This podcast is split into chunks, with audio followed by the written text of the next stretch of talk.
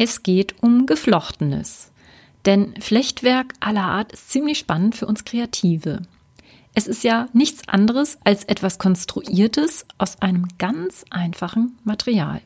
Also Ratternmöbel und Körbe sind meistens aus Pettigrohr geflochten. Also das ist ganz simples, unspektakuläres Rohr, was eben geflochten wird in einem bestimmten System und daraus entsteht dann eine Fläche.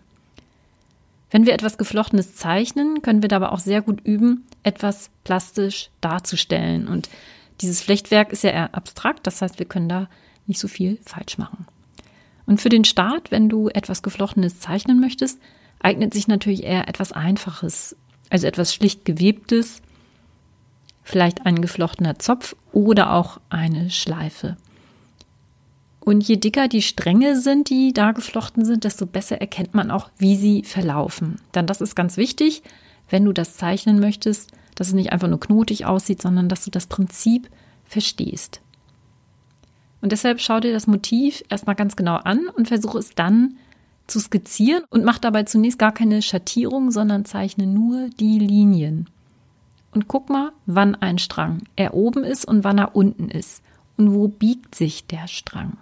Und mit solchen Kleinigkeiten entstehen schon Räumlichkeiten in deiner Skizze.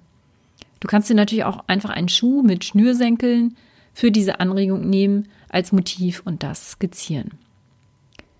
Wenn du das Prinzip verinnerlicht hast, dann kannst du auch eine weitere Zeichnung machen und da natürlich auch Schattierungen mit andeuten.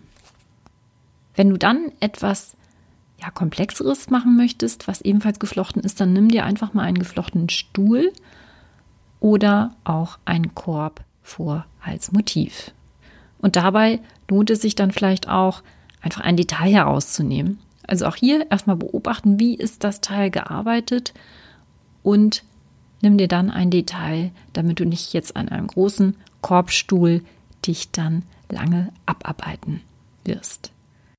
Ich wünsche dir viel Spaß dabei und weitere Kreativanregungen findest du unter atilda.de.